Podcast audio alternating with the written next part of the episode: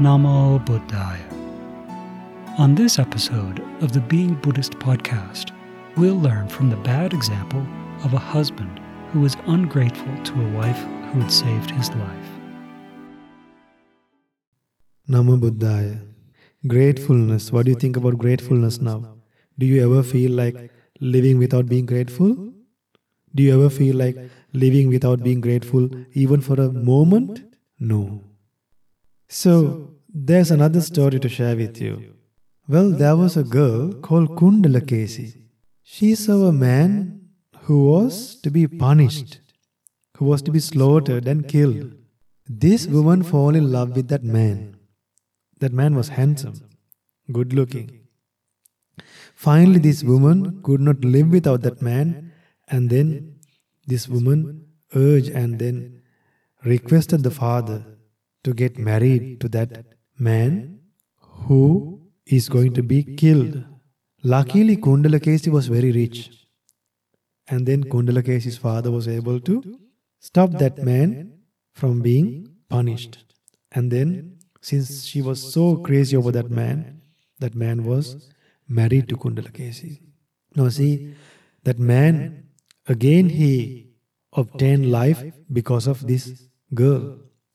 But after some time, now see this man who was who was to be slaughtered, later now he started living in a palace because of Kundalakesi. After living for some time, this man thought, well, now this wealth belongs to me and belong to Kundalakesi as well. Why should I share this wealth with Kundalakesi? If I kill this woman, entire wealth will belong to me. Now, see, he has forgotten very fast that he is enjoying all these things because he was saved by this girl. He would have nothing if he was killed. Then this man secretly, slowly, he took this girl to a secret place, and this man tried to kill this girl. And then, luckily, Kundalakesi realized what this man was going to do to her. And then she was so fortunate to escape from that misfortune.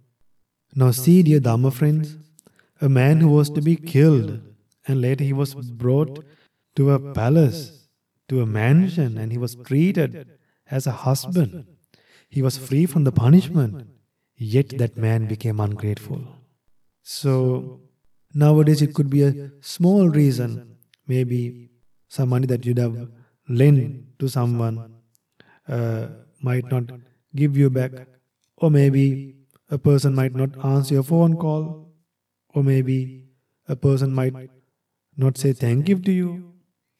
For small reasons, people become upset. Listen to this Katanyu Katavedi Puggalo Dullabo Lokasming. The people who are grateful in this world is very rare and very little. So, how can we expect everyone to be grateful? So, if you can have confidence in the Buddha's realization, you will not become ungrateful even if others become ungrateful. So, what we need is, what we should practice is, we should have confidence in the Buddha's realization and practice patience and be grateful. Dear Dharma friends, imagine a tree gave shelter to you. Don't even break a branch of it. Don't even pluck a leaf from that. Like that, we should be grateful. So, Today, people are getting angry for very small reasons. Just sometimes when someone point out a mistake of you, you get upset. When someone corrects you, you get upset. If someone delay a payment, you get upset. If someone don't come in time, you get upset. Simple things, very very minor things, very slight things. If someone does not give you way in the road, you get upset. If the police stop you, you get upset. If you are to stand in a queue, you get upset. If you are waiting to meet someone, you get upset. If someone delay your work, you get upset. If someone does not show priority, if someone does not pay attention to you, you get upset. If they don't show priority for you, you get upset. But these things are very simple to the cases happen during the Supreme Buddha's time. In the past, even the ones who gave life to others and later became ungrateful, Yet, those people who gave life to others did not become ungrateful, did not give up qualities. So, what to think about these small things that we experience in day to day life?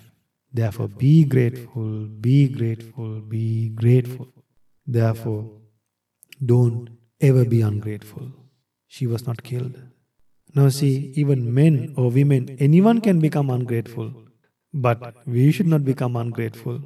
Being grateful is the one and only solution for us.